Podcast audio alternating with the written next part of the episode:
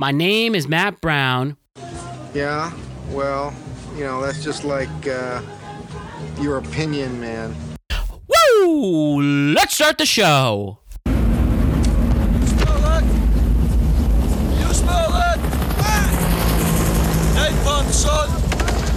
nothing else in the world smells like that.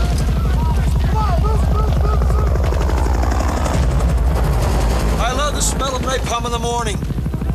You know, one time we had a hail bomb for twelve hours. When it was all over, I walked up. We didn't find one of them, not one stinking dink body. The smell, you know, that gasoline smell, the whole hill.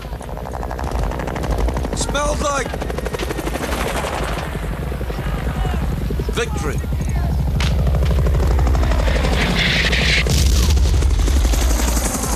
Someday this war's gonna end.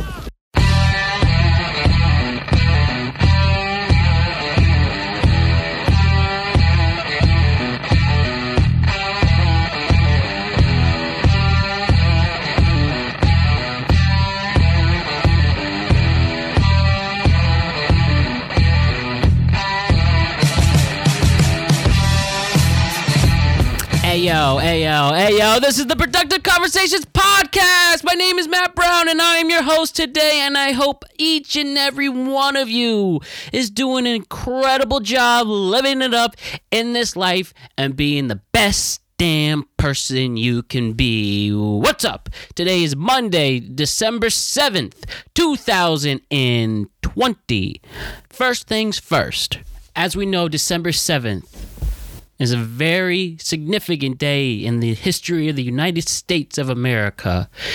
And as our thirty-second president said it himself, Franklin Delano Roosevelt, that December seventh, nineteen forty-one was a day that will live in infamy. And that is because the Japanese did an attack to Pearl Harbor at precisely seven fifty-five a.m. Pacific Standard Time, hence being the tipping point to allow the United States to enter World War Two. And well, on this day, seventy-nine years ago, I just want to say that every single person who was there that day, who fought for us, and which kicked off the most significant moment for the greatest generation to fight for our country, to fight for our freedom, and hence defeating the Axis powers, hence winning World War Two. So I just want to say this is a very important day in our history, and for each and every single person who was there at Pearl Harbor, and each and every single person who fought in World War Two for the United States or the Allied powers, we will not forget each and every single one of you, and we thank you. Even over seventy-five years later since the end of World War Two, we still remember you, and we still thank you. And especially any of my great uncles who fought in that war, including one who won a Purple Heart in the Pacific, including two who fought in the beaches of Omaha and Normandy, including my grandfather, who was in the Navy, leaves home at sixteen years old and enlists, enlists in the Navy, and being a contributor to win World War Two and having us have our freedom that we are still affected by in this day. Every single one of you in that, in the greatest generation who helped us lead to a significant win for this world, and again, keeping our freedoms. And it all stems to that very big day on December seventh, seventy-nine years ago. We thank each and every one of you, and we will never forget. Seriously, we will never forget. You're always in our thoughts and prayers, and you mean the world to us. So, quite a day. And uh, transitioning into that, it is Monday, December seventh, two thousand twenty, as we keep inching away to the end of the pandemic, inching away from being with our friends and family again safely, and inching away to prospering to the new phase in our life. I just want to say, let's continue to be responsible. Let's continue to be safe. And we, and there will be a day in the very near future where we can celebrate that the pandemic is over, as we are seeing the vaccine slowly becoming available in our country and other countries around the world, and we start that road to recovery. But until then, continue to wear your mask, continue to be responsible, and continue to do the right thing. Now, as we talk about right things, today is another significant day, and it was the right thing to do to continue to grow the Productive Conversations podcast. Today, I have a musician on the show, a musician who is performing his own music. And let me say, we recorded this right before the Thanksgiving holiday. Words cannot describe how mesmerized I was to see how well my guest today is at playing the guitar, at playing the guitar, and he has some really great lyrics and vocals that comes with it. Having said all of that, my guest today is one of the most intelligent individuals, one of the most level-headed individuals, and again, he is a wickedly talented person, and words can't describe how thrilled I am to show off this incredible young man who is intelligent, level-headed, and most importantly, talented. My guest today is none other than the great, the powerful, and the entertaining Dan Berger today, everybody. Dan Berger's on the show. Engineer in the day, great musician in the night, and my goodness, he is going to go places, and I'm so fortunate to have him stop by the show today as we talked about all his world travels, balancing being an aspiring musician and a successful engineer. And we talked about some other interesting things from food, songwriting processes, the best and worst restaurants we've been to, and much, much more. Seriously, guys, we are all in for a treat today because, again, he is simply the man. So having said all that, time is now. Be sure to check out two of his exclusive tracks on this show, and be sure to check out all his music by ch- typing in three a.m. headlights on all streaming platforms, which include Spotify and Apple Music. All right, Dan Berger, it's your turn. Let's do it. This has been one of the most anticipated, this has been one of the most exciting, and this has been one of the most delightful opportunities I have, and I have been looking forward to. Seriously, I have one talented and extremely, let me emphasize again, talented individual in my guest today for the Productive Conversations podcast.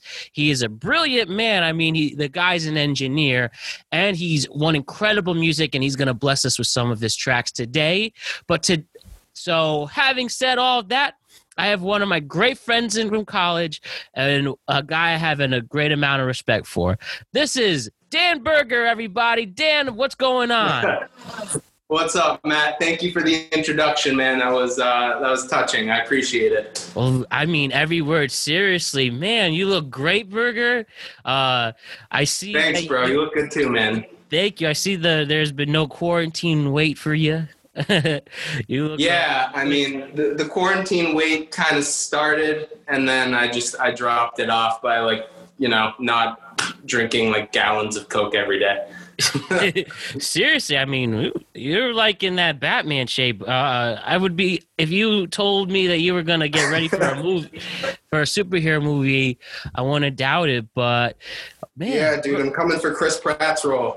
Right. Oh, no, so, I don't think I'll ever be that ripped. Maybe close, but well, you will definitely have my support in this. But Berger, what's going on? How have you been? Uh, I know I heard that twenty twenty has been quite a year for some people, but uh, how have you been for for you so far? Dude, I mean, um, you know, I still have a job. I'm, I'm pretty blessed in that I can work remotely. That's like the the pretty cool thing about, um, you know, the engineering field. We we basically just have laptops and we can we can work anywhere. So it's yep. it's you know, I feel I feel pretty blessed in that way. You know, I'm not much has changed for me, and um, I mean, a lot has changed, obviously, but, you know, in regards to work, it's all kind of just the same thing, just the location kind of switched. Hear me, I hear you, man. What um, what exactly, what type of engineer are you exactly right now? So I'm I'm a civil engineer, and most of the time when I say that, the next question is, what the hell is a civil engineer? Because no one knows what that is. Um So it's it's basically like all the stuff that you take for granted every day and and don't think about, but yeah. needs to get done. So, you know, your house was designed by a civil engineer, like a structural engineer. So, mm-hmm. you know, you can go into your house and it doesn't fall on you. We appreciate houses that don't fall on us for sure. It, it, exactly. It's always good. Um, we always appreciate good people like you, the awesome men and women who are doing that. So yeah. thank you, bro, yeah, on man. behalf of society. I appreciate I appreciate that, bro. I don't I don't get that a lot, so it means a lot deep down. Sweet, sweet. Uh, one of the cool things that we're gonna get into a little bit later, and um, then you'll show us a great example of this. Dan Berger, you are a musician. You're a guitar player, both electric and acoustic, and I think it, you're pretty awesome with it. Whether you're solo Thanks, or bro. three a m headlights, you really know how to shred. You really know how to keep the vibe, whether it's shredding or keeping the vibe sweet with an acoustic guitar. And uh, you set, agreed to play a few songs for us throughout the show. So that's really one great thing to have you here. But why don't you get tell me about how has music your approach with music and playing has been lately, especially in twenty twenty? That's that's an awesome question. Um, man, uh, so right before, I guess I kind of have to bring you to, uh, and it kind of leads into my first song, so that works out pretty well. Sweet. Um, right before the the shit show of twenty twenty, like right in the beginning mm-hmm. of twenty twenty in February, um, I went to Costa Rica with my cousin. Oh. And it, dude, it just blew my mind. It just blew my mind. The place Costa was so, like the whole, the whole atmosphere of the entire place was just so relaxed and laid back. And it was like so non-judgmental and like, do whatever you need to do, like in order to be happy, whatever you got to do to make that happen. Like that was the whole vibe of the country. So yeah, and dude, you went I, in like um, what February, January around that time? Yeah, yeah. I I think um, like February like ninth or tenth or something is when I when I started heading over there. Okay. And um, dude, it was wild because you know I I wrote this song on the beach. I have this little travel guitar that's like this big with me, mm-hmm. and uh, I wrote this song like on the beach. And I felt I don't even feel like I wrote it. It just like the waves just channeled this energy through my fingers and like through my soul and put it on a piece of paper. It's like the, the weirdest thing. And um, so I wrote this song, and I yeah exactly. I've just been playing this song everywhere. I was like, staying at this awesome hostel called Lost Boys, which is super cool, and I was playing this song everywhere. And then all of a sudden, I just like I, I'm I'm heading back like two weeks later or something towards like the mid or end of April, and Corona is just rising, and yeah. I'm I'm in airports at this point, so it's like it's kind of freaky. Yep. Um. So. You know, I, it, it kind of just transitioned from me being in this awesome state of mind where I'm like super free and open to like, holy shit, everyone's on lockdown. And has that really influenced your songwriting especially? Yeah, I would say so. Cause you know, the, the song I wrote right before this happened, it was like really chill beach vibes, like go with the flow, do whatever you got to do to be happy.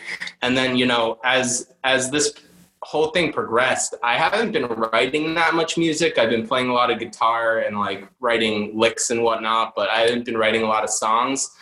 Um, and I, that's the thing. I've, I've had some like crazy, crazy writer's block during this whole thing because I just, I want to be able part of my music is like, I'm very honest with things, but I, I also don't want to be putting out negative vibes out there. If that makes, if that makes sense, I want, I want my music to be something people listen to and like, they feel the, the genuine, they feel it as something genuine, but they also, you know, I don't want it to, to bring people down. I want people to put my music on and be like, fuck yeah. Yeah. You really want your songs to have some purpose. You want some songs to be inspirational. You want somebody to have, uh, at least this is what I'm, I'm sensing. And you really want your, your songs to show the bright side of life almost. Yeah. Yeah. Pick people up rather than, you know, everyone's had enough of this being brought down sensation yeah, this entire year. You you don't want the Smiths type of music to make us sad and gloomy and stuff like right. that. Right. So, you, you know, there's just like, there's so many times where I'm, I'm feeling all of, all of these emotions and I want to put it down on paper. And after like I write a verse, I'm like, oh my God, that was depressing. Like I, I could release this song. It sounds great, you know, like some kind of Elliott Smith vibes where it's mm-hmm. just, you know, a little gloomy, beautiful minor chord progression, but it's like, I don't, we don't need that right now. Yeah. You know, when you're ready to switch phases and reinvent yourself, you could get in, you can explore that part. yeah. You know, yeah. A lot of musicians seem to have that phase when they're, uh, experimenting and stuff. So if you want to yeah the uh, there was a time. there was that slight emo phase in high school that I got out of, and then slowly slowly going back into uh. it, you know. Wow. I My mean, Chemical Romance and shit. Yeah. Oh, you know, with that, why don't we uh why don't we hear your first track with this if you're yeah, ready? Let's let's do it, man. Um So fun, fun fact, this is a little travel guitar too. This is actually the guitar Ed Sheeran plays. Really? What's it called? Yeah. Uh, the L X one. All right. And a free endorsement yeah. for them. Yeah, no, it's a, it's a cool little guitar. It's just fun to travel around with, but without further ado, so, wait, what's, um, this so is the song. Okay. Sorry. Yeah. Yeah. So this is the song I actually, um, I wrote on the beach. Uh, this is called Brighter Side. And uh, this is what I, I wrote this in February in, in Costa Rica, like on the beach. It just like it came it came out of nowhere. It came from the ocean and just like got written down on a piece of paper through me as a medium. Like I don't even feel like I wrote it. It was wild. But anyway, floor is yours, Dan.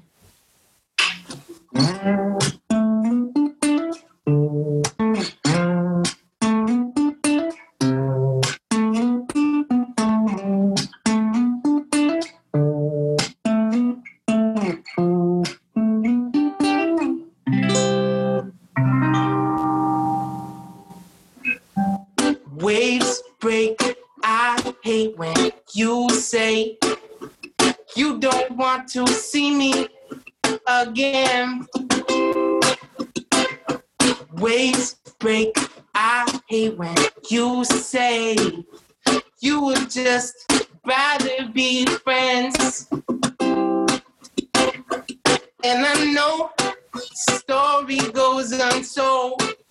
She's always, always with another man. So I wait till I'm old and gray, just so I can be there to hold a hand. Why don't you look at the brighter side, brighter side of things? Why don't you look at the brighter side, brighter side of things? Why don't you look at the brighter side, brighter side of things? These waves, they heat my soul when it feels out of control.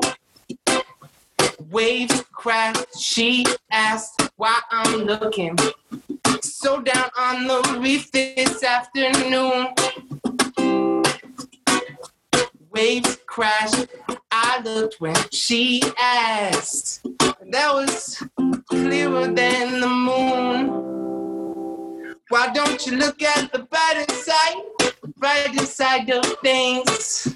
Why don't you look at the brighter side, brighter side of things? Why don't you look, why don't you look at the brighter side of things?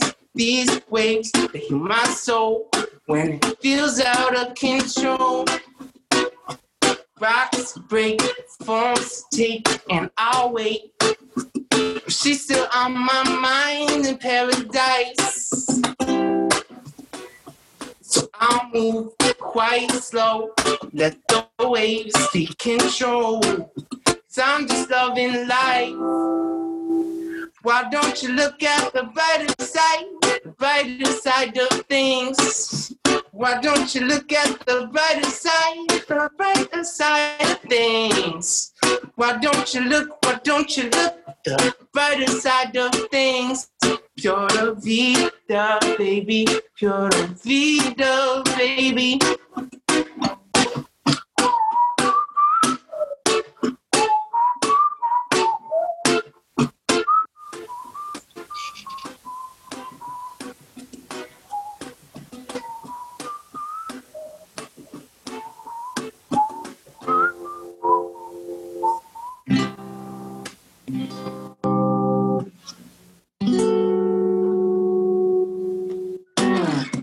About that, Dan Berger, incredible. That's Dan Berger with Bright Side.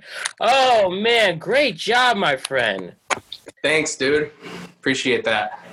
Oh, so as yeah, that was really sweet. You you make me miss the summer, and I cannot wait till I get somewhere tropical with that. Yeah, uh, so, exactly. So you just wrote that right in the beautiful beaches of Costa Rica, huh? Dude, it was it was it was pretty nuts. I was like, my cousin, um, my cousin was always sleeping till like ten, and I'm just I'm so stuck on, on the you know my you know I'm so used to waking up at like seven or six for work that my internal yeah. clock just kept me there. So I, I like woke up at six a.m. and all of these all of these like cool ass people in Costa Rica are like, yeah, we're gonna go surf, and I was like, hey man, I'll just come with my guitar, and then found my way to a rock and. Rest is history. How about that? So when you are songwriting, do you feel you're better off putting yourself in and in, in a certain environment when you um, songwrite? Are you someone who just goes straight to a computer or laptop and just think whatever there, whatever is in your head? Um, can you tell me that process, whether it was from this song or others? Um, most of the time, like ninety-five percent of the time, it starts with a melody. A cool chord progression. Um, and I mean, place definitely matters, but really the the thing that matters the most is getting into that um, that flow mindset. And you probably know like a decent amount about that. It's just, you know, that mindset where you're you're completely consumed with what you're doing. You're just on this unbelievable I guess, racetrack of, of focus. And, um, you know, basically what happens is I start with a cool chord progression and, um, all of a sudden I'll just, if that, if, if that's the chord progression that I'm going with and I'm like confident in it, words just kind of start flying out. And, um, you know, so, sometimes it, it just, it's nonsense and it doesn't even make sense. And sometimes, you know, I'll just string together a full verse that like is way deeper than I originally intended. And I was like, where the hell did that come from? I don't know. Mm-hmm. So it really is most of the time the music and then the lyrics, at least for you. For me, ninety-five percent of the time, every, every once in a while, I have one of those moments where the, the lyrics and the melody come in my head. And I, I just need to get to a guitar immediately and, and yeah. figure it out.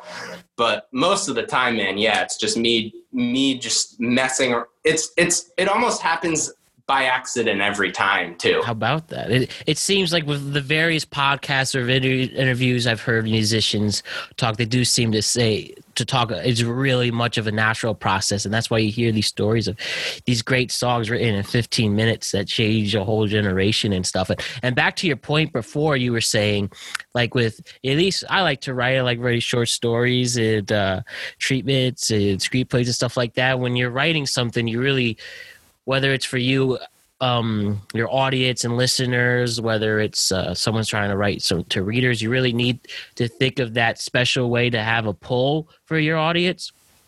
You really want them to feel uh, special. You really want them to have a special feeling and feel how you're feeling when writing in music and, uh, I mean, writing anything.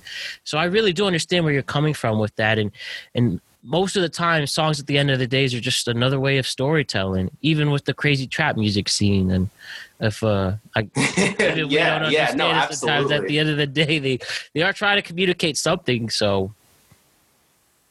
Yeah, I hear your point. With yeah, that. no, and that, yeah, and that's a, that's a that's a good point too. It's like it, you know, it's it's interesting with different, um, you know, different writing styles. Whether it's you know music or like you like you write screenplays, and um, you know, at, at the end of the day, the goal is to put words on paper and evoke emotion out of people, right? Yep, yep, yep. Emotion at the end of the day. That's what, at the end of the day, if you read a script, it's just words. It's just a bunch of words in a blueprint, but we have to put emotion to it. And that's what we connect to it the most. So that's what, yeah. make, to me, that's what makes things good and bad. Simple as that, is the emotion put behind it and the realism that yeah. you really connect to. Yeah, for sure. Absolutely. Um, Yeah, man, but I haven't asked about you at all. How uh, how have you been? How's how's life on uh, your end of things? Life has been well. It um, I w- can honestly say that, especially so, uh, especially once I started this podcast. So, like a lot of people, uh, twenty twenty has been quite a year of uh, self-reflection and uh, overcoming obstacles. So with me, just was doing my thing, working production in New York. And uh, I was just in between projects, like like uh, someone in my position usually is, still wanting to be a producer, and I, and I still have that aspiration even with this show. So um, I was just I was interviewing for for um, steps for jobs where I would step from a production assistant to a production coordinator. Had enough experience, done in, you know my time with getting experience and stuff like that. And as I was interviewing for those jobs. The uh, literally, I was interviewing for two of them the very week Corona hit. It was, oh. it was, it was. Uh, I think they closed the night when the N B A closed. Tom Hanks. That was a Tuesday, and like that Thursday and Friday, I was interviewing for two jobs, and one of them was at one of the big talk shows in New York, and. Oh, that sucks. It, yeah, it really was. It there was a time, I'm not gonna lie, where I was just extremely upset. You know, I'm just ready to. I'm ready to, as much as I love my parents and, and enjoy my time at home with, I've been, you know, saving up and uh, getting on track to, you know, leave the nest. And then I just, you know, it's not in my control. I've been here since, but it, it I do appreciate the extra time at home. Um, I yeah. just, but between, you know, really between March and I would say September, it was just a lot of writing, a lot of watching, a lot of movies and T V, trying to enhance my skills to make me a better writer with that. And with that, it was, uh, I, and while still trying to apply for jobs and, uh, uh, you know, getting on unemployment and stuff, it, uh, there were just some days I was really down and, and then my dad was on top of me trying to say, oh, you're not doing anything, but you know, just being a good father, he is giving tough love. And, honestly, right. I always knew the back of my head I wanted to do a podcast one day. Podcasts are probably the ultimate thing that got me through the quarantine, especially those really hard months in April and March. And honestly, I just, I, I, um, I got, I was getting unemployment and I did a lot of research projects. So I just like, you know what, fine, this is it. I'm going to put the money to it. I bought all my equipment. I re, I re, uh, I re, I re-taught myself all the software, or well, not re-taught myself, but I was pretty rusty and got back into it yeah. again. Freshened, freshened up, yeah. And I gotcha. uh, there was one instance I was applying for a job that I clearly qualified for. This was like in September, and then I get that automatic email where we look for people who have better, who have better, uh, like whatever those.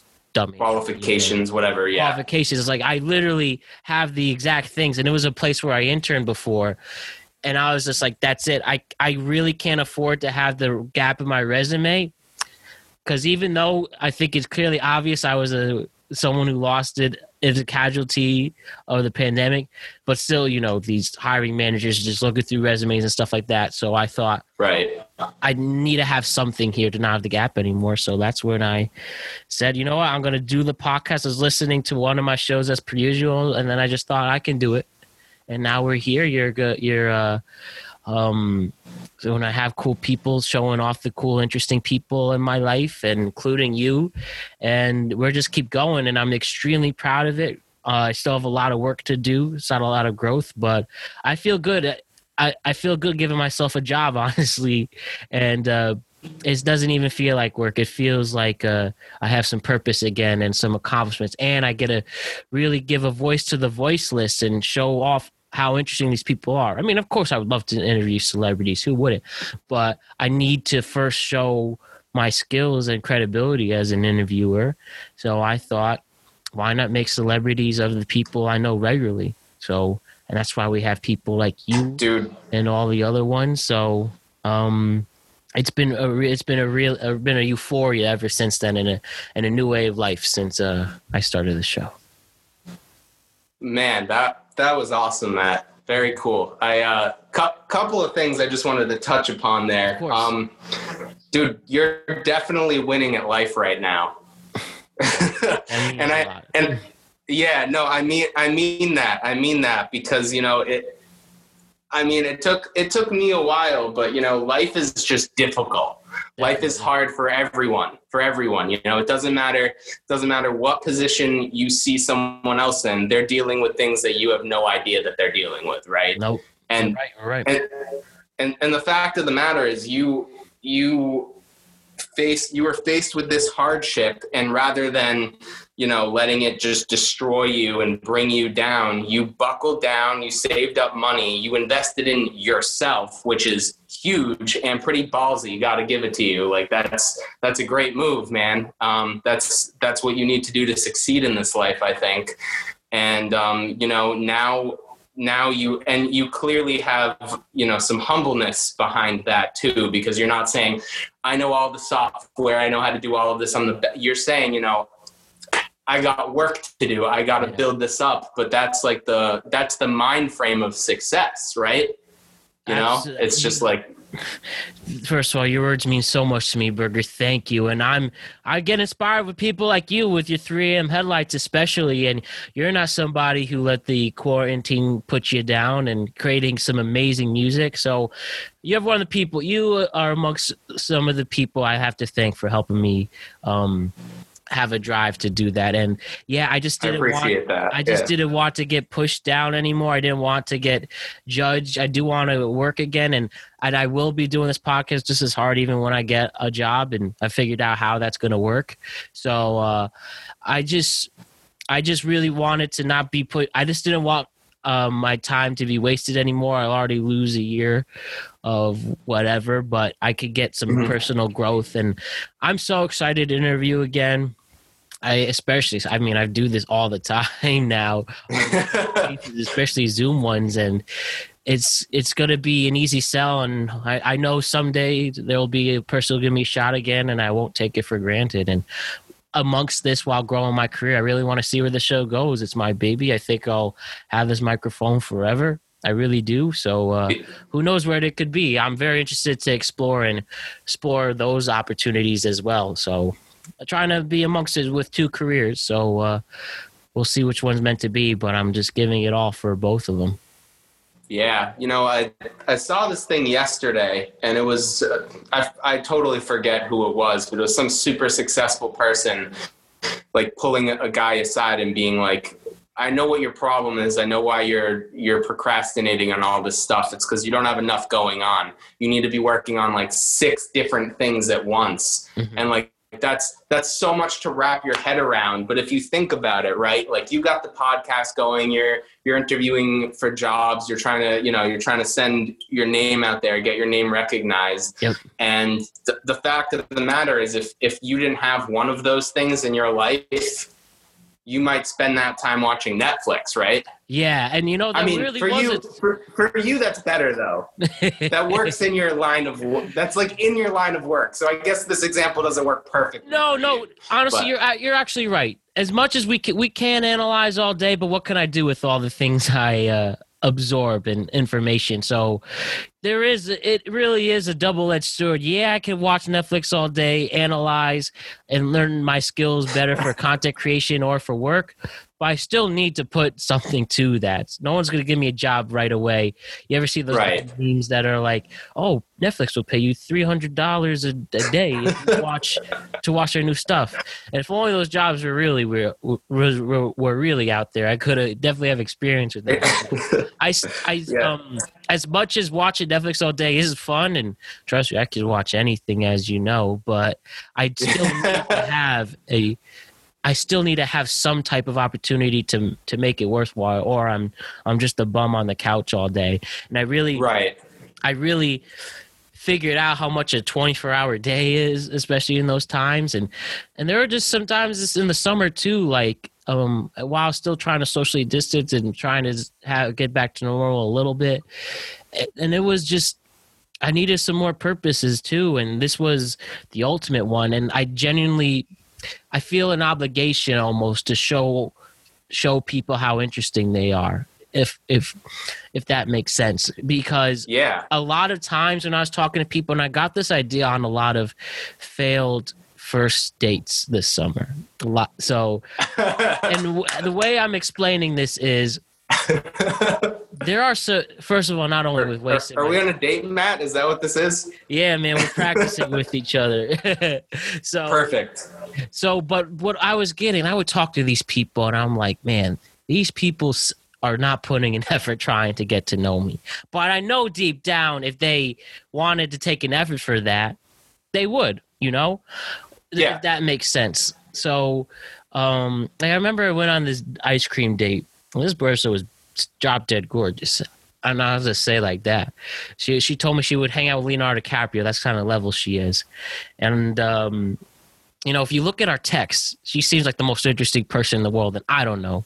Maybe she saw me and, I don't know, she, something turned off. I, I like to not think that. But she didn't really put an effort in. And I'm like, you give me all this stuff on your text, but what's wrong with the in-person stuff? Yeah. And that made me show... Like everyone has the opportunity to show something about themselves if they have, if they want to and put the effort to it. So that was one of the get the ball rolling, and that really was that wasn't a defining moment, but that would happen all the time. Whether whether it's a date or whether I'm just talking with friends or or new people, everyone has something cool about them. So I figured, why not fig why not show that with to before the day I can interview celebrities, show these great stories of all these regular people, whether it's you, whether it's uh, Jada Lee, uh, who experiment or not experiment, who uh, transformed into the cross-dressing community and um, in drag. So uh, stuff like that, and showing her perspective and her stories and showing how cool that is. And giving her an opportunity to show that that side of her and um, that community. Or whether yeah. it's my friend Bladar, I didn't know my doorman went through as a ref was a ref. First of all, I didn't know he was a refugee. I didn't know the hell he went through to get to America. And we explained, talked for an hour and a half, exploring that. So I felt like, oh, this is just a great opportunity to show that everyone is interesting. And whenever the day I go back to the dating world and taking a nice break from it, um, whenever I meet some new friends and everything, even without the microphones, I just want to show how interesting people are. And this is a great chance to do that. And I honestly will do that. I would like to do that when I even meet high profile people that you can know everything about them, but they're, and they're a celebrity, but there's still a great aspect of them that we can all, um, that they can tell us about their lives and inspire others. If you, if you get what I'm uh, gisting at. Yeah, no, absolutely. And I, I think that's interesting because I think as human beings, we have um, a great grasp on what's wrong and, and what's going on with other people. But when it comes to ourselves, it's really hard to see what's wrong with us and what's right with us, what's super interesting, you know, mm-hmm. because we, we're just, we're so used to our thought process every day and us thinking this way that we think that's normal. And then all of a sudden, you know, you start talking to someone and you're like, wait a minute, you do what as a side hustle? Yeah, it, right. It just blows your mind. And they're like, what do you mean? That's not a big deal, because they're so used to doing it. Oh, it really is a big deal. Everybody deep down can have a movie about them. I really believe that. Whether it's up to them if they want to express that story, and I understand some things are more personal than to others and they'd rather keep that to themselves, and that's fine. But again, everyone has at least the ability to it. And I and I, I just want to show with this opportunity that you can go out and do it. You might have to put some money in investment, but you know, Berger, I was just wasting my money on on uh, door dashing at the and uh, buying got, buying movies. Got grub pub earlier today, man. I was I wasted a lot of money. Well, not actually not a lot, but I just would spend money on door dashing and movies I couldn't find in streaming services, and I paid the four dollar fee, and then all my other bills. And I wanted to honestly just put some money f- to for to to a great purpose, and that's what led to buying the microphones, the soundboard, the uh, podcasting host, a podcasting editing software. And that's what I'd rather spend the money than wasting it on uh, Burger King. And yeah. So, you know. Yeah. I just, giving my, yeah, I just want to give myself purpose and, and show these hiring managers. And I have not a grudge, but I have something to prove with these hiring managers that I am legit. And um, I know yeah. somebody will take me. You got a chip on your shoulder. Easily. And it's never going away, even when I am working. So I just want to be, whatever I'm doing, I want to be uh, the best at it and and uh, inspire others, because everybody has it in them. I really, really believe that. That's awesome. Love it. Awesome. Well, what, why don't we, when we stick to the subject of inspiring, tell me, Dan, who has inspired you the most to pick up a guitar, whether you when this you found this as a kid or whenever? Who are some of your influences in music to pick up a guitar? um I'd have to say two. And initially I believe it was my second grade teacher, Mister Dinmore. Really? and And this dude, he was a cool teacher and everything, but he had a guitar in the back of his classroom. And when, you know, when the class did really well at paying attention or something, he had like a couple of different songs that he used to play. And one of them was like the volcano song.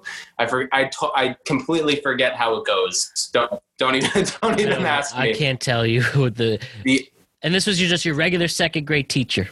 Yeah, and, and the point of the volcano song was to sing so loud that the per, the people in the next room over, the like joining room, heard us. So we did that, and that's that was like the reason I like really picked up a guitar in, in the wow. beginning. I think I was like eight or something when I that's first when picked up first, a guitar. And that was when you got your first guitar. Do you remember what type of guitar it is?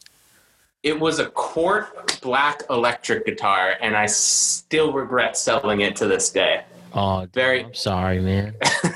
Very upset about that, but um, maybe you'll I, re-find it. You know, so I mean, this is kind of, this is much different. But Sylvester Stallone sold his dog, and he was able to buy it back for for more. I think it was for he sold the dog for twenty five dollars, and he paid it back for twenty thousand dollars, or like some insane amount. But this is when he was Sylvester Stallone at this point.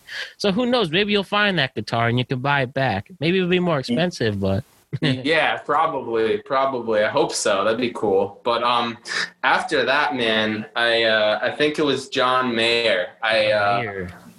yeah, I know you're. I know you're a John oh, Mayer fan. Um, dude.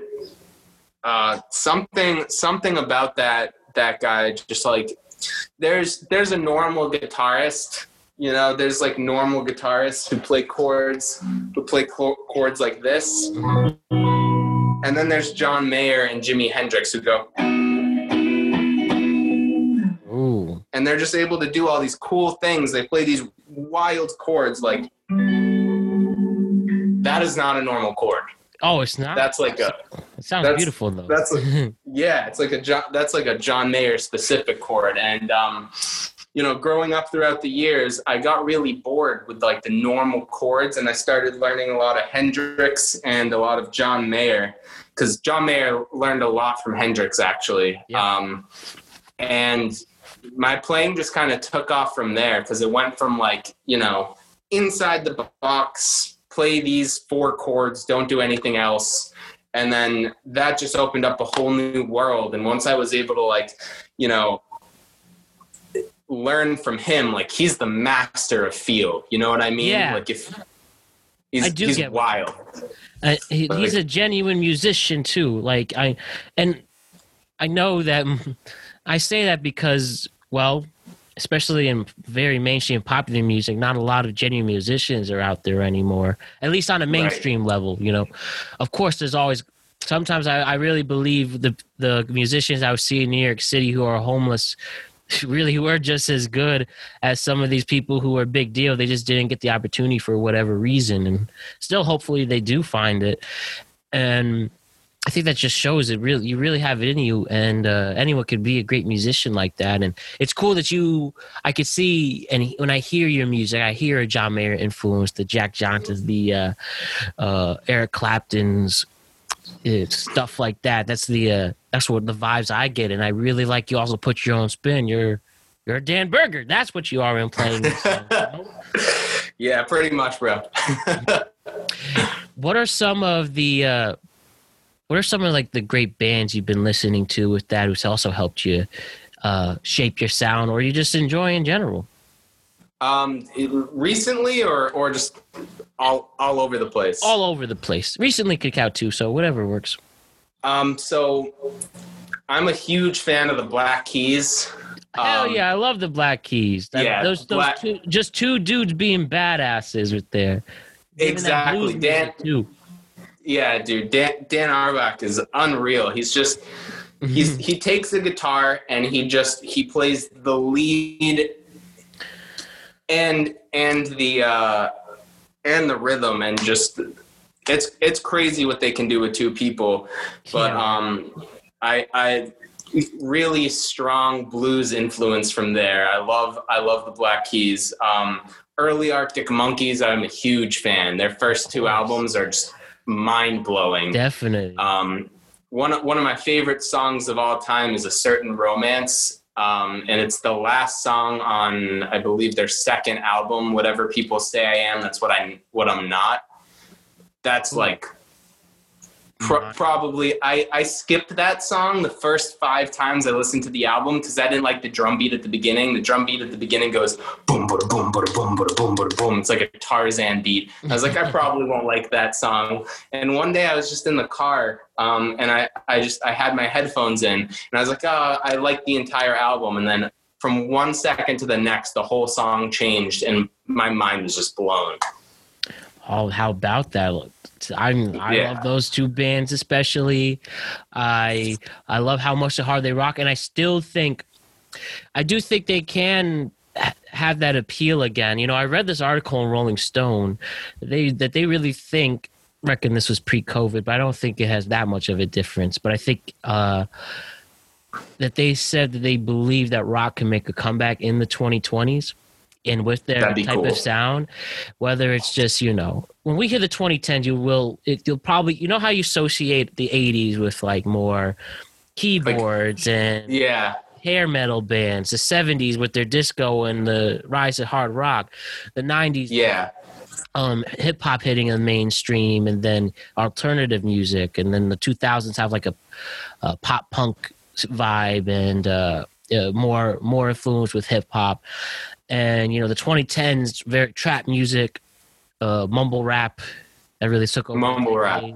And yep. uh, I think people are just ready for something different. And uh, whether you go back to some rock roots and seeing some bands uh, making the strides again, I, I think, why not? Do you think yeah. that rock can uh, make its comeback? I hope so. I hope so, because I'll I'll be honest with you. Like, I'm I'm getting a little sick of the terrible rap that's coming out. Like, like... Jack Harlow is sick. I think he's yeah. nasty. I think he dropped some serious bars. Um, but d- dude, there's some there's some guys out there who I just it, sometimes I want to bang my head against a wall, and I'm like, well, how, how why? why, but, but I mean, that's people, people like what they like, and who am I to judge that? It's just, sometimes it's like, you know, coming from, you know, someone who listened to Gangstar, Notorious B I G, mm-hmm. Tupac, um, you know, Nas growing up, like old school hip hop, Wu-Tang Clan, Tribe Called Quest, legit, like, legit music, you know, and growing up to that. And then, and then hearing some of the stuff today, it's like, man, that's why you have, that's why you appreciate like the Kendrick Lamar's and J. Cole's that seem to have those type of vibes, and of course they're quiet right now.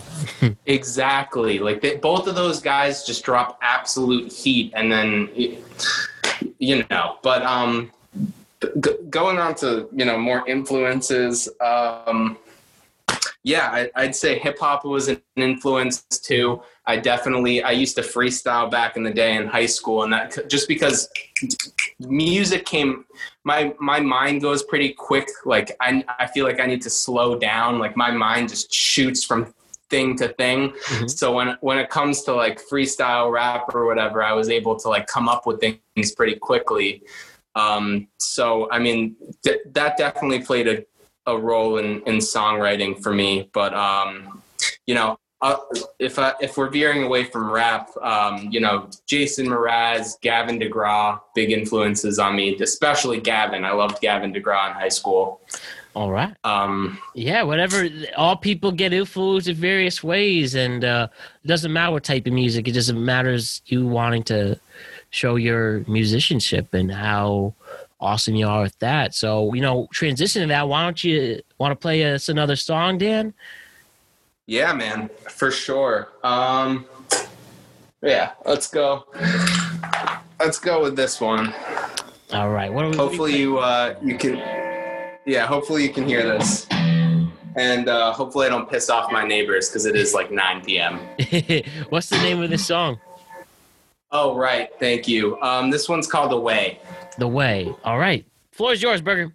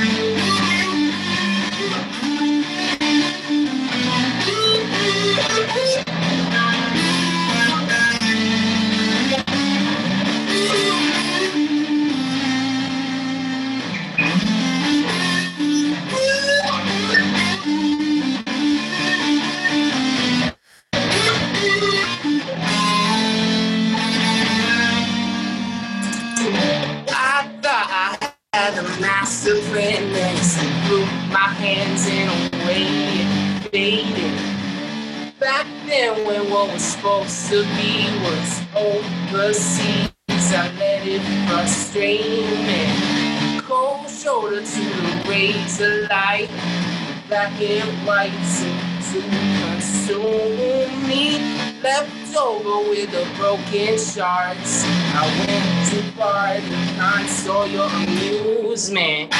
Wait a minute, I gotta get out of this place. Just a minute, only hinting. Hit the road, bags packed them out on my way. Feeling jaded, won't you see me? Cause I think it's all planned out, but I have my doubts about the big guys' involvement. Cause I don't know which way is up or down.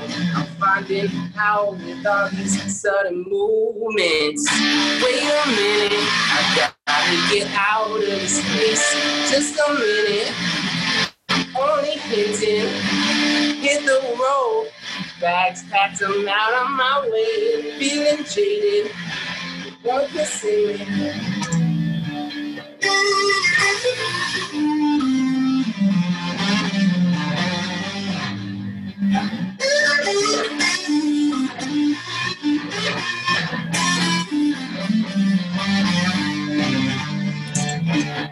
thought I had a master plan, and it slipped through my hands and away it faded.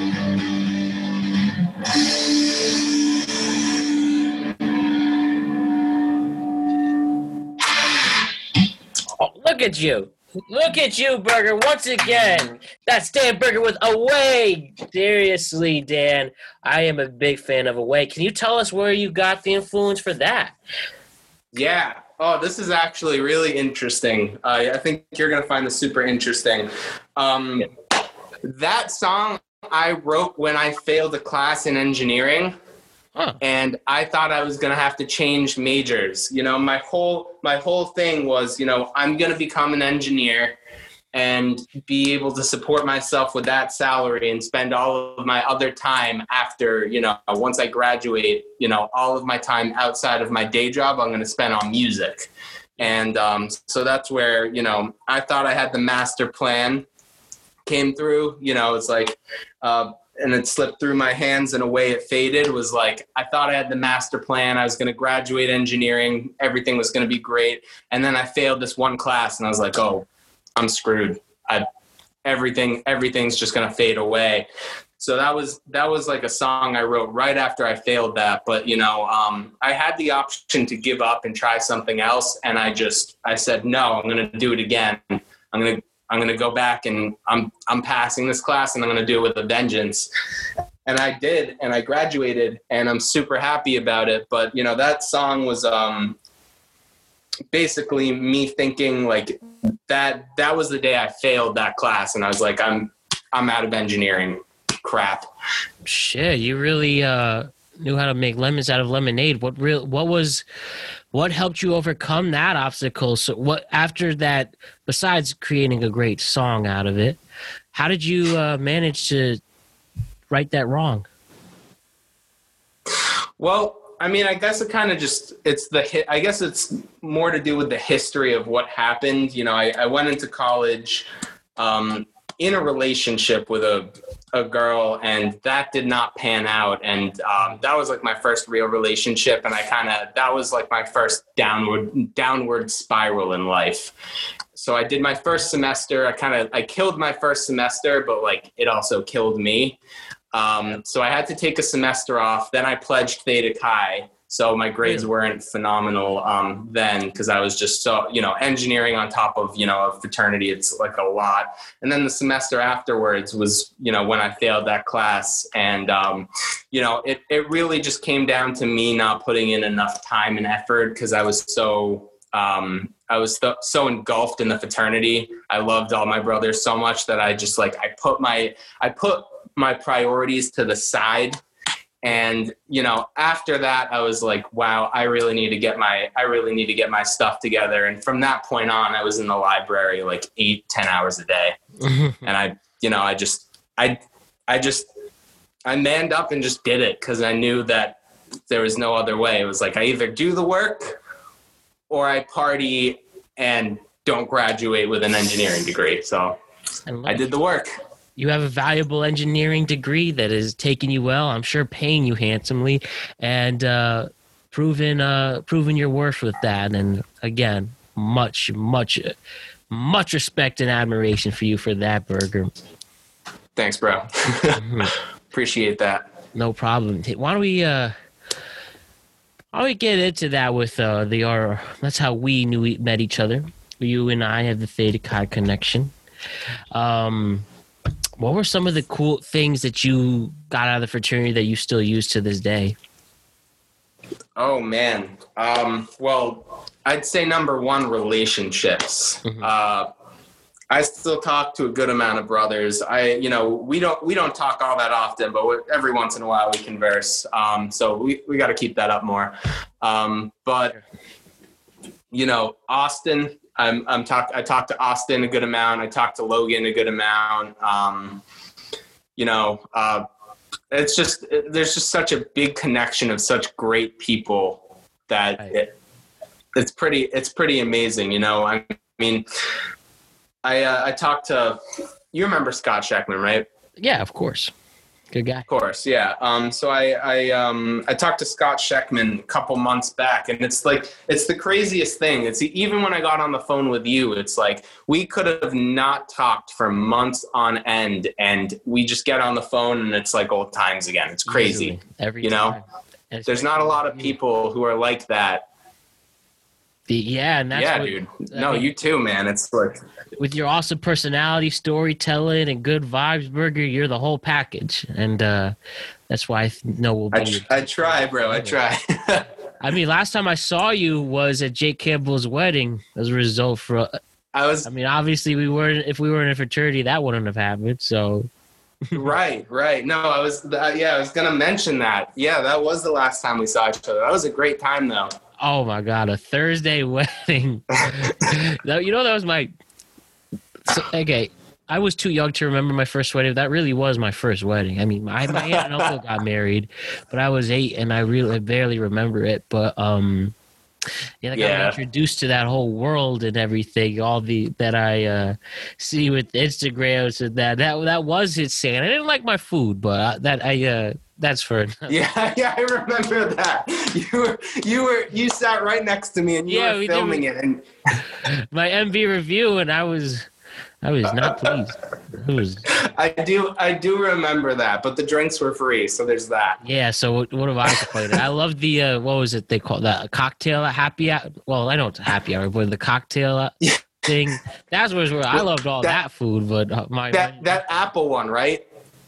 Yeah, it was. Yeah. Uh, that was my favorite stuff, but man, yeah, I really like that. That was excellent, boy. That was excellent. That was great. No, they, they had, I honestly thought that was a really fun wedding. They had a, they're both great people, so it was it was really nice to be able to celebrate that with them. Absolutely. On a, th- on a Thursday. On a Thursday. I remember I was telling. I remember I was working at A and E at the time. I told them, hey, I have a wedding on Thursday. Listen, you know, Friday. I don't think that's going to ha- happen. They were cool about it. Yeah, right. Yeah. I definitely, yeah, I took off work those two days and I was like, all right, four-day weekend. I'm yeah. wedding mode, ready to go. And uh, it rained on that wedding. But as they say, it's it, good luck when it rains. Right, yeah. But it, it, it wasn't, you know, it didn't seem like it was an amount of rain that was like, red wedding ruining, you know what oh, I mean? Oh yeah, like no, it wasn't a torrential downpour. It was just little frizzles. Yeah, if yeah, little ri- little drizzles. If you want to risk the good luck for the for your marriage, might as well have it rain a little. And and uh, luckily it didn't go in because that would that would have been some stories. Yeah, but I I think one of my favorite parts about that wedding. I mean, it was a beautiful wedding, and I I thought everything. You know, Brooke looked amazing, Jake looked amazing, everything was great. Um, But at the end of the wedding, after all of the drunk people had exited the facility on the yeah. way out, they were handing sandwiches to people for munchie really? food. And that was I did not that was the funniest that. thing I think I've ever seen at a wedding, and one of the best things I've ever seen at a wedding too. That was awesome. Yeah, I've been uh, you know, keeping in touch with, well, I keep touch with, talk with Brad and Sam still all, pretty often, and Brandon Freeber. Good. They send their love, and uh, yeah, we all have to, once this is over, once this is over, we really do have to um, kick it back, and that'll be easy times. Well, Brad's out in Los Angeles, but I'll uh, tell Brad's him. in L A? Yeah. I thought he was in Virginia. He was there, and he moved to L A uh, about a couple of years ago, and now he's uh, living out there. Being uh, he works Homeland Security or something. I don't even know. For all I know, he's a what? Son. Yeah, something he could tell you. He, I because I, I couldn't. I don't know what he does. I'm waiting for the day. That's wild. Wow. I remember, I remember there was a, wow. How how the times change. I remember he told me that that he was going to. Uh, need me for a government clearance. They were gonna ask, like, he asked three random friends, but I never got the call, but I would have given a good endorsement. maybe you're maybe you're on a list, Matt Brown, who knows? Oh, I don't know. You know, with these spam calls, you never know who you can trust. Yeah, fair enough. Let's talk some random things, Berger. Can you tell me uh tell me let's talk about some food really quick. Love it. What is the worst? No, we'll start with the we'll start with the best of the funniest. We'll start with what are some of the best restaurants you've ever been to in this world? Best restaurants I've ever been to. And what did you eat? Okay. Um, there are two that I will never be able to find again.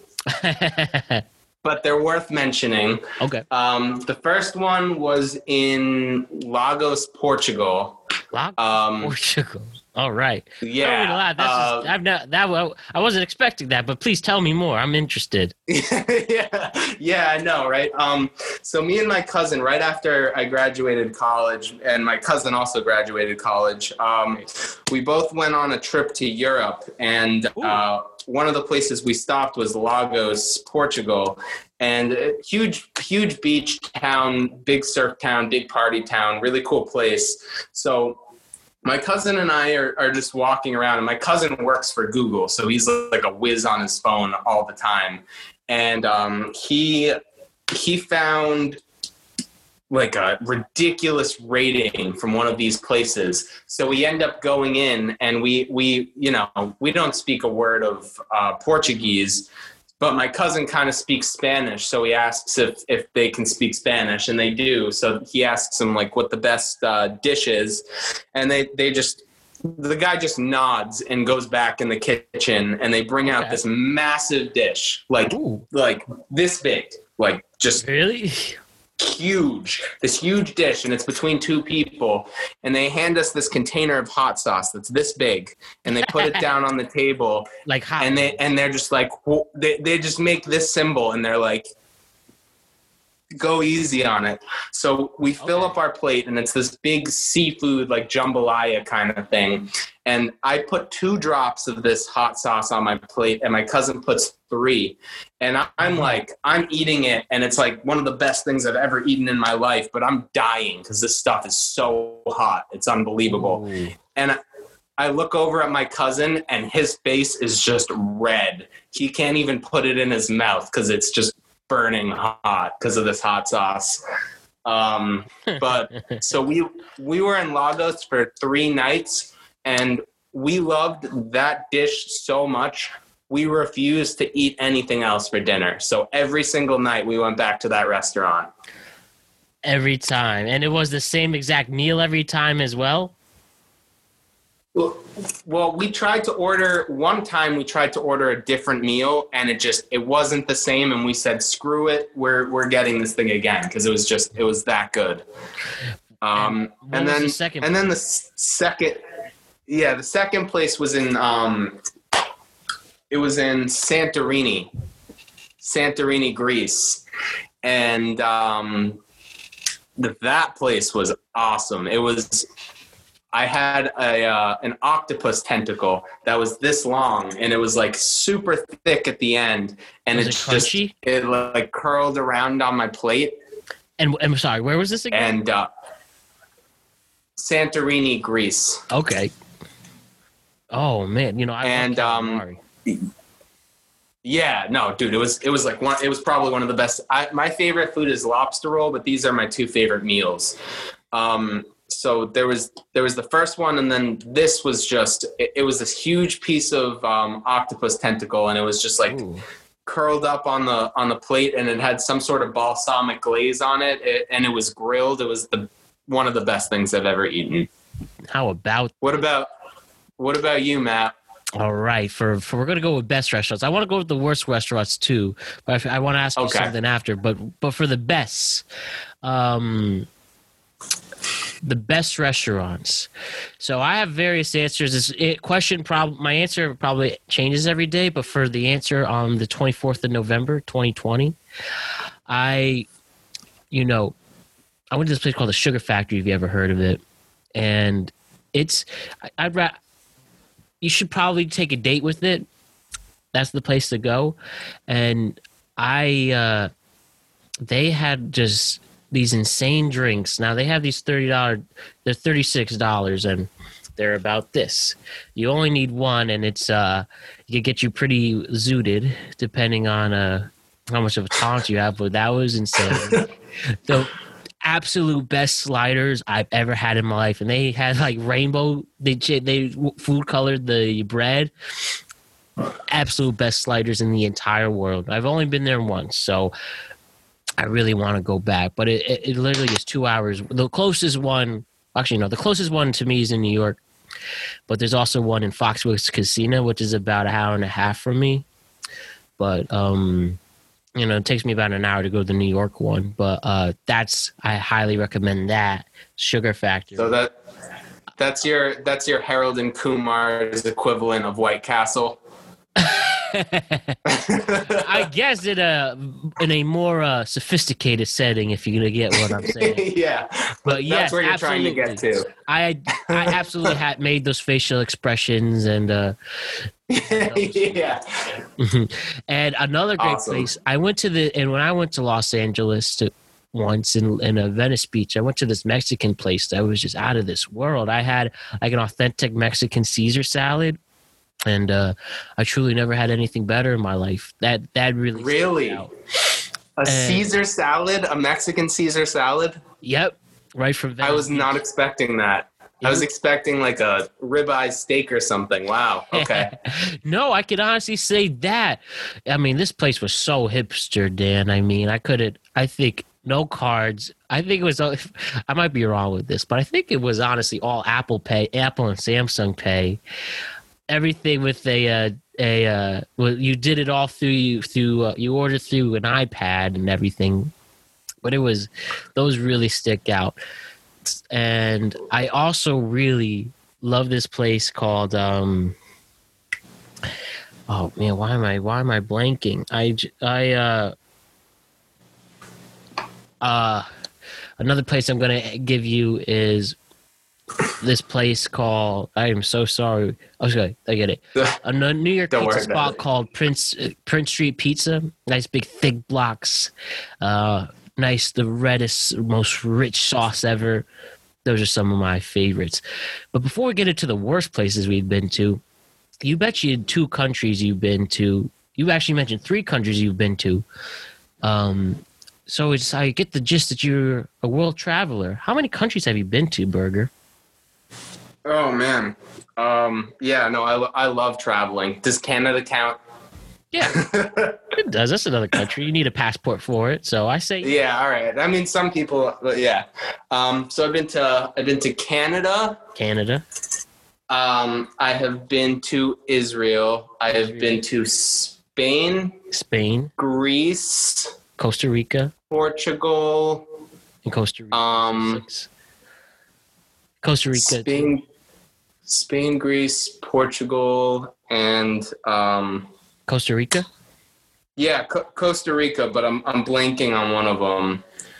Spain, Greece, Portugal, Italy, and Italy. Italy. So seven countries, man. How about that? Yeah. Um, and I, I definitely, I definitely plan to go on more. I love, I mean, traveling's probably one of the best experiences I've, I've had in my life, just both times traveling and especially staying at hostels. Like you get to, all right. So, so you go to this hostel. Yeah, tell me about whatever hostel living.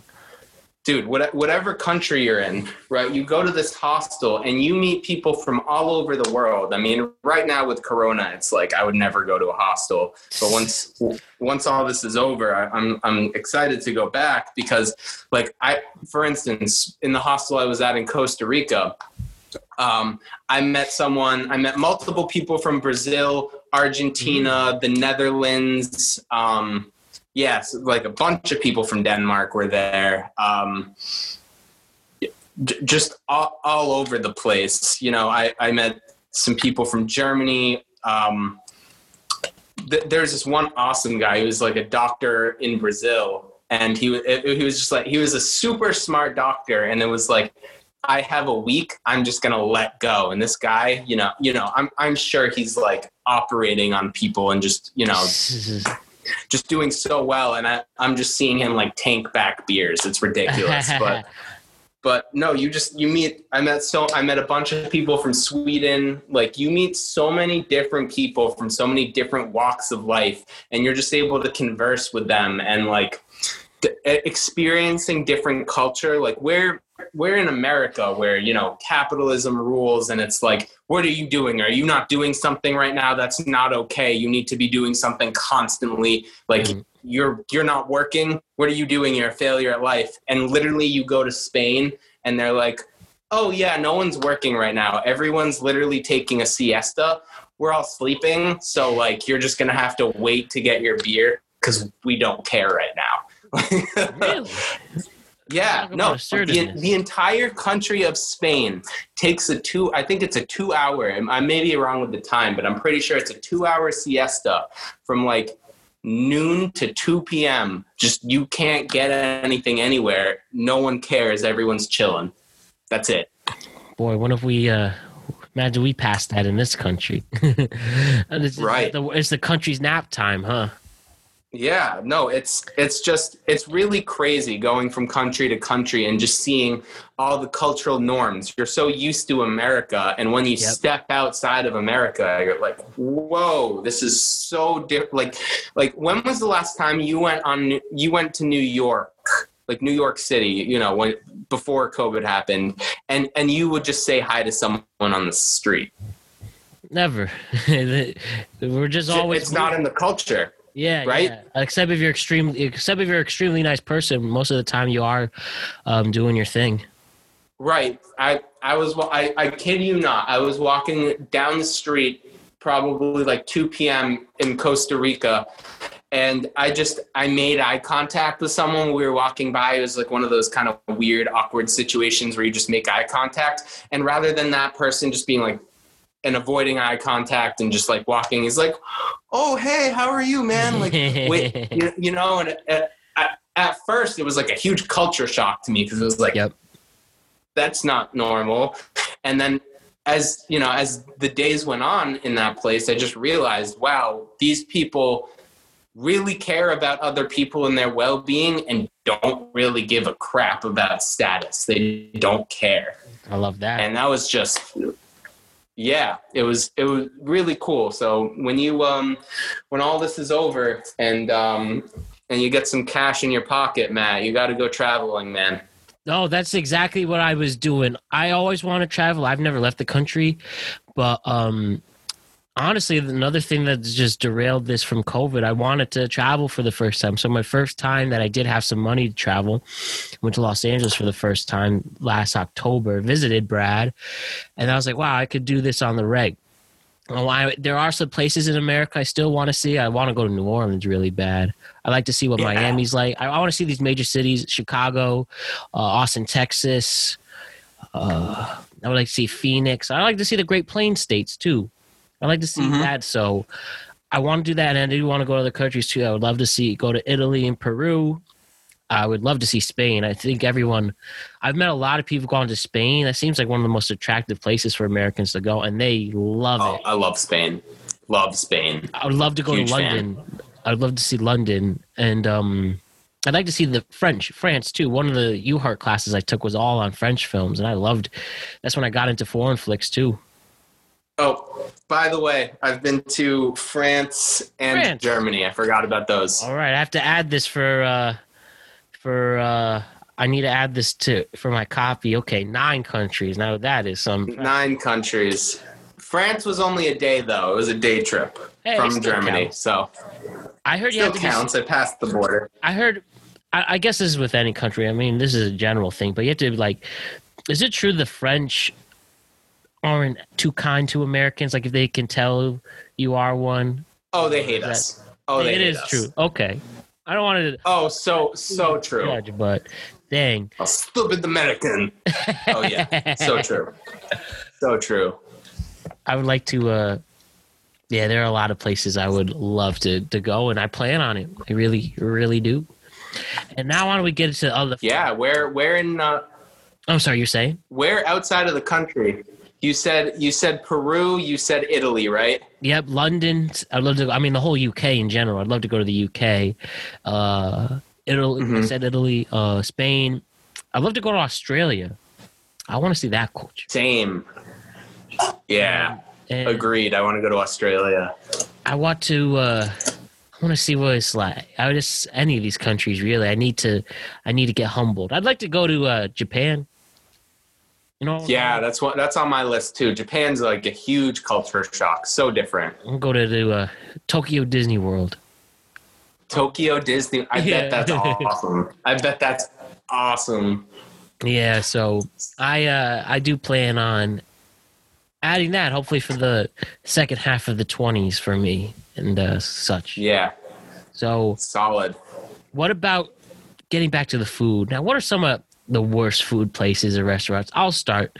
Um, I went to a flea market in Cape Cod, and it was so great flea market. It's actually one of the best flea markets I've been to, but the food was just, I mean, piece of shit. Um, food stand. Everyone was angry. I remember this guy. he was, the food was. I got this was when I was a kid. I remember it so bad to this day. I must have been eight. They had wow. like hard, rock hard chicken nuggets. Oh. I remember people were pissed. I remember this guy went up to the manager, being a savage. This is the shittiest system you have. And uh, he said, you know, go fuck yourself to the person. But, uh, I mean, you don't need that, even though it was pretty terrible. But the Jesus. Cape Cod flea market, uh, I forgot what town it is. And then I went to a – speaking of Cape Cod, this is – Cape Cod is not the place to get food except for seafood I've seen. but, um, I got this uh, – I went to an Italian – first, I don't know why we went to an Italian restaurant in Cape Cod. No offense to them, but um, – I remember just the pizza. I swear to you, the Giorno pizza would have been better. They, it was like, what is that like stereotypical frozen pizza place? They have like the little cheese, like the pepperoni's a little like red dot. It's, oh. uh, I think it's I know, I, or something, but you know what I'm saying. Yeah, that was I know what you mean. Pretty much gave. Uh, the wings were just. I, I don't even think they. I think they baked them, which is fine to bake wings, but like this was. I remember at Hartford, Conover, they had those T G I fake wings that not even a drunk college kid would like, that they would even get pissed off about. That's what they served to us. So, oh, Cape God. Cod, boy, I'm not saying a lot of it. Cape Cod is amazing for seafood, absolutely, but don't get your Italian food there, at least not at this place. Yeah. Um. Shit. Yeah. Um. And flea market. I'd say... I, yeah, I'll stay away from the flea markets and the Cape Cod pizza. Good to know. um, I'd, I'd honestly say my worst food probably came from the University of Hartford. Commons. That's a bold statement. I love it. I mean, I mean, dude, I, I've definitely, I, I think... I tend to not go to like restaurants and make risky orders for the most part. And when I do, I, I don't know. I, no restaurant is like shooting in my mind where it's like, that was just terrible. But I know that the Commons at the University of Hartford literally gave the entire university diarrhea for like the first week of school. This is like, your let's freshman be, year? Y- y- I think it was my sophomore year. Oh, or, my yeah. Diarrhea. It was just University of Hartford. Man, man. They're serving us prison food. It's just so bad, so bad. Um, you know, we would those hot dogs. I don't know if you ever ate one of the hot dogs Hell there. Hell no.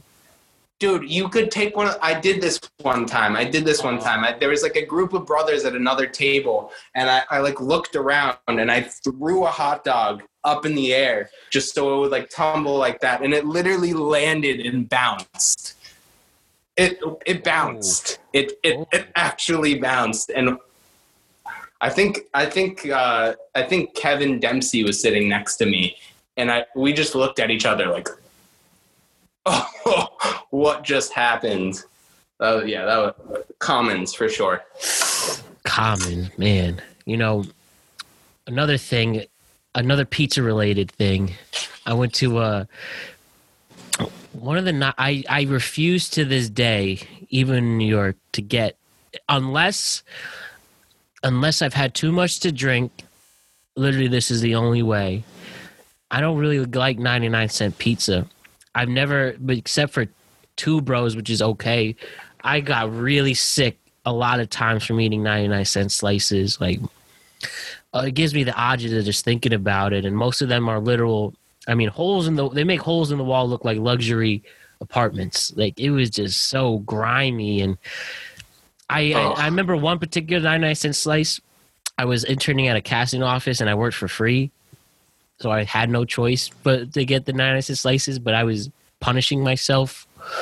So, oh, oh, you ever had That's a bad, terrible. you ever had a bad or funny waiter experience?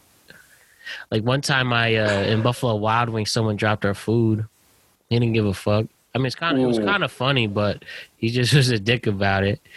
Uh, oh, I had a weird, I had a weird experience this one time. Tell me about it. So, so uh, I was in Florida with my family for vacation, and we're sitting at this, we're sitting at this table, and and our our waiter is just taking forever, and. And I look over and he's just, he's, he's literally just bullshitting with this group of like really young girls. Like they, I don't know, baby? probably eighteen, like saying? still in high school, something like oh, that. Wow. They were, you know, they were attractive, but like they're all just young, like really yeah. young girls. And I was like, that's weird that this guy is like talking to these girls right now. Like you're a forty-eight year old man, fifty year old man. Like this is just uncomfortable. Yeah. Um, and we'd like to order high. So, you know, we're, we're waiting, we're waiting. And, you know, me and my sister are just kind of talking about it. And we're like, that's kind of creepy. Like, I was like, is it just me or is that no kind of creepy that he's, hmm? You're like, no tip after.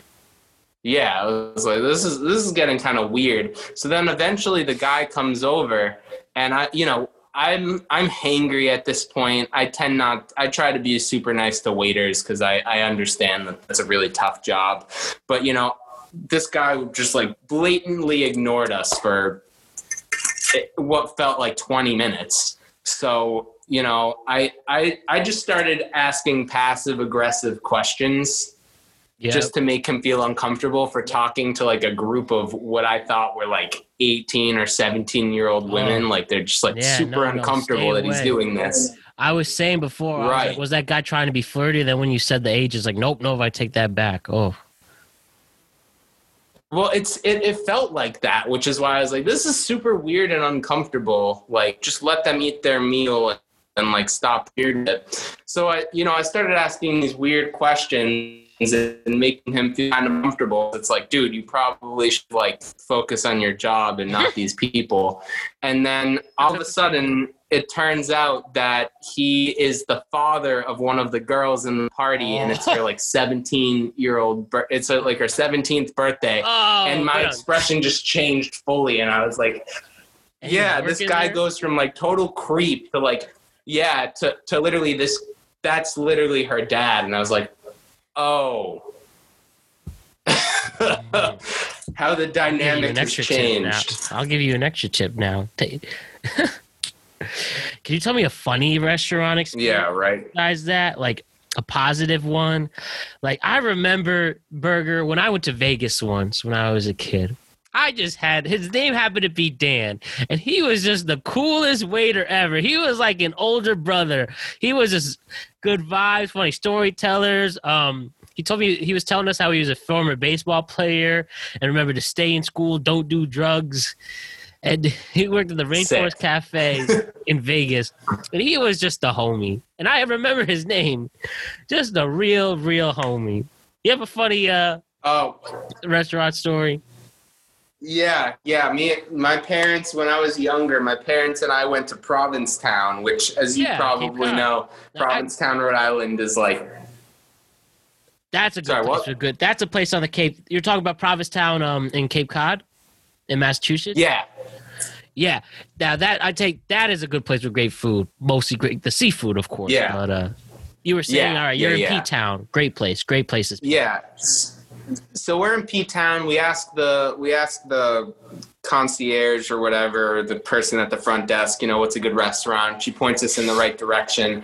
And um, we have this waiter named Brian, and he is just he he is like the most flamboyant person I've ever met in my life. Mm-hmm. Just like it's just so flamboyant, and he was he was so funny, and it was like it was It was awesome because he would like make gay jokes about himself throughout the meal. Oh yeah, and he was like, and he he would just make like like the the, you know, the food was hot, and he like some like called himself like, like, you know, maybe a little politically incorrect, but he like called himself a flamer or something. And, and we just kind of laughed out of being uncomfortable, but like he was just super funny, and the food was amazing. And we kept going back there every day. Cause that guy, exactly like, like that other, like that waiter, that waiter you were talking about, he just came with like really good energy, really good vibes, super happy all the time, and just made us feel welcome. And he was like, oh, you guys go sit wherever you want. I'll be right with you. You want some coffee? Yeah, you want some coffee. Nothing beats you know, so that was server. We love our servers out here. Yeah. Always tip them, and our bartenders too. Hell yeah. Yeah. I, I tip, I tip pretty generously. I, I tend to like, I, I don't know. I just, I used to work, I used to work as a busboy when I was a, a high schooler, and I just, I saw like the way oh, people yeah. would treat the waiters, and it's, it's, it's bull. So yeah, definitely tip your, tip your waiters. Absolutely, man. Making a just note of that for sure. Oh man. Can you tell me a funny dance story? You ever tell me, can you tell me just a funny time when you broke it down?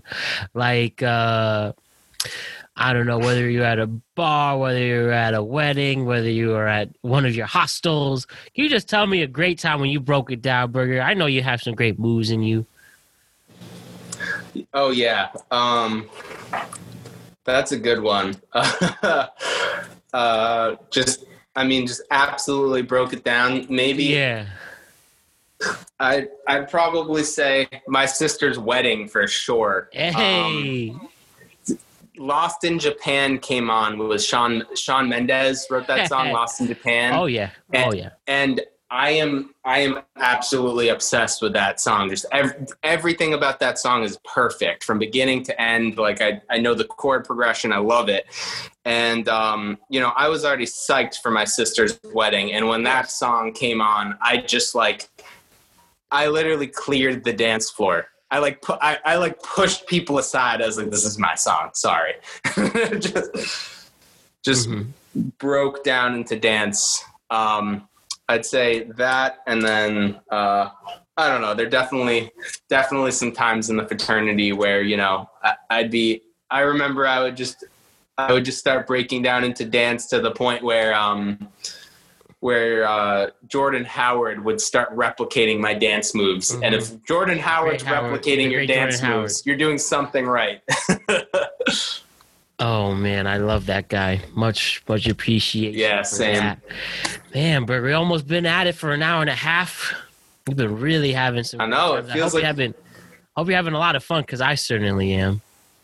Yeah, dude. No, this is great. I'm I'm glad you had me on, man. Seriously, seriously. I'll only touch on a couple of things for you, and then you'll play one more song. And uh, um, Un- unfortunately, it's like a little, it's a little too late for me to be playing another song right now. My, uh, I, I think my neighbors may kill me. Really, even in the acoustic song? Uh, yeah, it's like if you it's feel gonna, better, if it fine. if it was like a. If it was a Friday night or Saturday or a Friday or Saturday night, yeah, but like on a weeknight, I just I don't want to be a terrible, terrible neighbor. I hear you. I hear you. Why don't you um tell me some of your best concerts you ever been to, Berger? Best concerts. Uh, I went to in two thousand eleven. I think it was two thousand eleven. I went to a Black Keys and Arctic Monkeys concert, and that oh, blew my man. mind. Now that's a, that was now that's sick. A show. Where was that and, at? Yeah. Um, where was that? Man, uh, I think it was at T D. Okay. I think it was at T D. T D yeah, Arena. I think it was at T D Bank in Boston, and that was the Arctic Monkeys actually didn't open. The Black Keys opened. No, no, no, the Arctic Monkeys opened. Open for and the Black Keys. Open for the Black Keys, and it was mind-blowing because the Arctic Monkeys set was amazing, and then the Black oh, yeah. Keys came on, and they were amazing, and it was just like song after song after song that was just...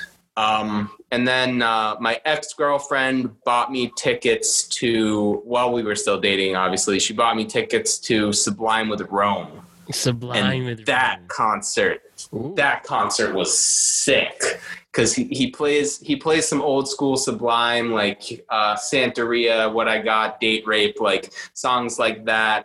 And then he he has he um, the the new the new singer Rome. Um, he uh, he wrote a bunch of awesome songs that he played with the band, and it. I uh, that was at Mohegan Sun in Connecticut, and that venue has incredible bass. So that whole that whole concert was just pretty mind blowing. Just the, the sound quality was amazing. Um, I saw Dead and Company with Austin actually. That was pretty cool, but but um, I don't know. I don't know that I don't know the Dead as well as I know John Mayer, so I like I could recognize John Mayer's voice and like all of that, but I just I didn't know the songs that well. But um, that was a really cool show. About and then um, Citizen Cope, that was pretty awesome. Oh, I know Citizen Cope. Yeah, uh, Citizen Cope. I've seen him. I've seen him twice. Uh, and then I saw Odd Future, Wolfgang Kill Them All. That was sick. Where'd you see them? Uh, House of Blues, Boston. All right. Wow, you know how to uh, have a have a, a, quite a list of great concerts to go to. Also, yeah, Brad, that was you know have, having said that now with you and you're a musician yourself, transitioning that to your own concerts. What what do you usually do to prepare when you are doing your own show? That's a good question. Um, Most of the time, I'll just go through a set list of, you know, the songs that I'm going to perform. Mm-hmm. And uh, I just play through, you know, I give myself a good amount of time before the show, couple of couple of weeks, and I play through them. Each song I, I play through like five, six times. And if it's not perfect every single time, I'll just keep doing it until it is. And then I'll move on to the next song. Sweet. And it's just... yeah, repetition. I just hammer it into my brain until it's like I don't even have to look at my hands. They're just moving and my voice is just gliding along with the chords, you know? And when you play in front of a live crowd, that's pretty much you just go and sing and then you just see your muscle memory and then you um inspire your audience. That's pretty much how it goes. Yeah, I mean it all it all depends. Like if there's if there's a uh If if I have like my band with me or whatever, I mean, you know, my my drummer and my bassist, um, then, you know, it's it's a little bit different because they can, you know, they can provide some of the melody in the background and I can kind of just improvise and do some soloing. Um, but, you know, if it's just me with an electric or an acoustic, yeah, most of the time it's just I lay down a pretty solid rhythm and then, you know, I can use my looper every once in a while if I want to put something in the background and solo over it. But yeah, just a lot of, a lot of repetition with that. Just so, you know, I don't, I don't forget anything on the spot. Cause that's definitely happened a couple of times and that's, uh, that sucks. Hey, not fun. We all is the trial and tribulations and just makes you a better musician. That's what, oh yeah, absolutely. Yeah. Much, much admiration for that. Well, Berger, as I like to end every podcast before we say our goodbyes, I like to do something called the Proust Questionnaire, and that's from an old French television uh, personality, and this was made famous from inside the actor's studio, and I would love to ask you some of these rapid-fire but also d- kind of deep questions. So cool. You want to get into that? I'm very intrigued by your answers to these especially. Love it. Let's go. Excited. Right. My first question for you, Dan. What is your favorite word? My favorite word? I was not expecting that. Um, love. Love. All right. Great answer. That's a first. I like that. What's your least favorite word? Hate. Hate is, again... great answer. All right. When I ask you this question, this is not a sexual question. This is just a general question. What turns you on? Like some people say, might say listening to live passion. music or passion. Okay, great. What turns you on in this world is passion. I can attest to that for sure. What turns you off? Um, negative attitudes.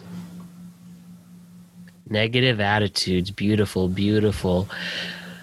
Number five, what sound or noise do you love? Guitar. Plain and simple. The guitar.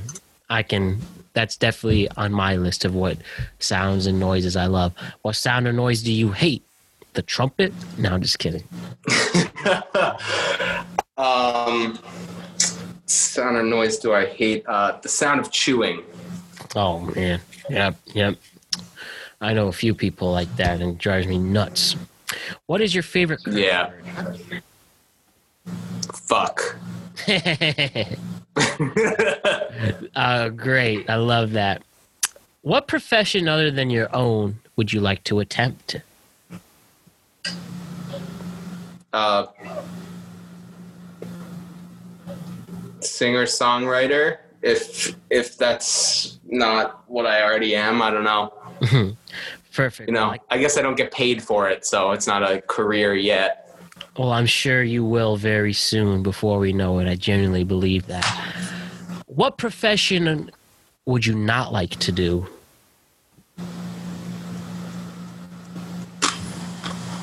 Um, I guess uh, maid. That would be my worst nightmare. You do not want to be a maid. That's a good answer. No, I, I, I don't like cleaning up after my own mess. Cleaning up after other people's mess sounds terrible. I mean, yeah, you know how gross some people are. Oh, you know, especially the pledging days showed that. But oh final, yeah, oh yeah. My final question before we say goodbye, Dan: if heaven exists, what would you like God to hear you say? What would you like God to hear? Sorry. If heaven exists, what would you like to hear God say when you arrive at the pearly gates? Where's your guitar? Hey, beautiful answer. Well, Berger, what have we learned? We've learned about your world travels. You performed some amazing songs for us. We talked about your songwriting. We talked about your... Uh, the humbleness you have gotten in twenty twenty, your engineering career, and all these cool things. Is there anything else you want to say, if you want to leave off before uh, we say goodbye? Uh, no, man, I was, it was a pleasure being on. I, uh, I love what you're doing with this. I think you should keep it up. You're kind of killing it. Um, you know, it's, it's great that, you know, you took something negative and you're turning it into such a positive thing. I, uh, I admire that. I appreciate that. I think you're doing really well. And um, no, nothing, nothing but good vibes and blessings your way, Matt. Seriously, nothing but good vibes and blessings your way, Dan. And I'm just inspired from what you've done, what you are growing into. You're quite an inspiring young man, and I'm very glad we're friends. And I want to see you hopefully once this pandemic is over. And uh, you got a lot of my respect, my friend. So keep doing what you're doing, and I can't wait to see where you're going. I really can't. Same here, bro. Same here. Same on same on this end. Yo, it was great talking to you, Matt. Yes, and um, where can we find your music, Dan? Just for the audience, where can we find um, your music? You, yeah, I'm I'm on two different uh, two different platforms uh, on or two different accounts on Instagram. Uh, there's the at three a.m. headlights, three the the number a m headlights. And then um, there's also my uh, my personal account where I definitely post the music to as well. Um, and that's uh, D A N N B U U R G E R. Uh, that's that's the at for um, for that Instagram. All right. And is, can we find your music on YouTube or any like streaming? Oh, yeah. Like uh, yeah, you can find it on YouTube, uh, Spotify, Apple Music, um Google Play, all, all of those, uh, all of those streaming platforms. Just type in three a m headlights and um, look for uh, look for a picture of the ocean with a with like yellow sand and a uh, a car in the middle of the ocean, and you got it. Beautiful. Well, as Dan said, look up three a.m. headlights on all streaming platforms, including Spotify, Apple Music, and Google Play. You can look him up on YouTube, and you can find him on Instagram with Dan Berger and three a m headlights. Dan, again, I got a lot of love for you. You inspire me, and I know you're inspiring a lot of these listeners and audiences. Thank you so much for coming on the show, and I will see you really, really soon. You're the man. Yeah, you're the man too, Matt. Much love, brother. Wow, wow, wow, wow, wow. Dan Berger is awesome, isn't he? He has some great tracks. He had some great stories, and he is good company most of all. Seriously, Dan Berger, thanks again for coming on the show. I will be back here on Thursday with the incredible Stephen Casalunas as we have a very deep conversation of sports and other stuff in this world. It includes a more honest talk about fraternity life, which include beer discussions, and again, a very, very good portion of sports chat during our conversation. And seriously, I really, really encourage you all to check out this awesome, bright young man and the conversation he had with me. It was incredible. And that will be on Thursday's show. Please continue to check me out also on the Tweet Cap, which you can check me and Ryan Page out on our side, on our podcast, where we discuss the trending topics on Twitter. That is on every Friday on all streaming platforms and podcasting platforms, especially Apple, Apple, Spotify, Stitcher, Google Podcasts, and all of that great things. And again, you want to especially check out last week's episode where we talked to Melissa Wilkerson, a toxicologist student getting her PhD at Rutgers University, as we had a very honest talk about the upcoming vaccine that will help end this pandemic. That was last week on the Tweet Cap. Check it out. Check us out again this Friday. And yeah, guys, we have a lot of good things in store. And once again, thanks again to Dan Berger. You could check out his music by typing in three a.m. headlights, and you could check his music out on all streaming platforms there, which include Spotify and Apple Music, to check out Dan Berger's incredible music. And again, thank you so much for coming on the show, Dan. You are the man. And with that, we're back on Thursday with Stephen Casalunas. Be sure to have a great Um, next few days, and be sure to be killing it in this world as per usual. And with that, my name is Matt Brown. This is the Productive Conversations Podcast, and we will see you all very, very soon. Good night, good luck, and peace.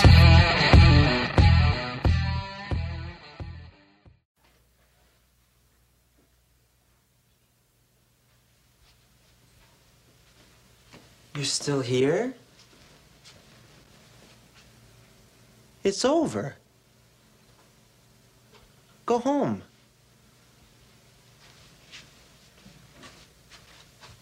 Go.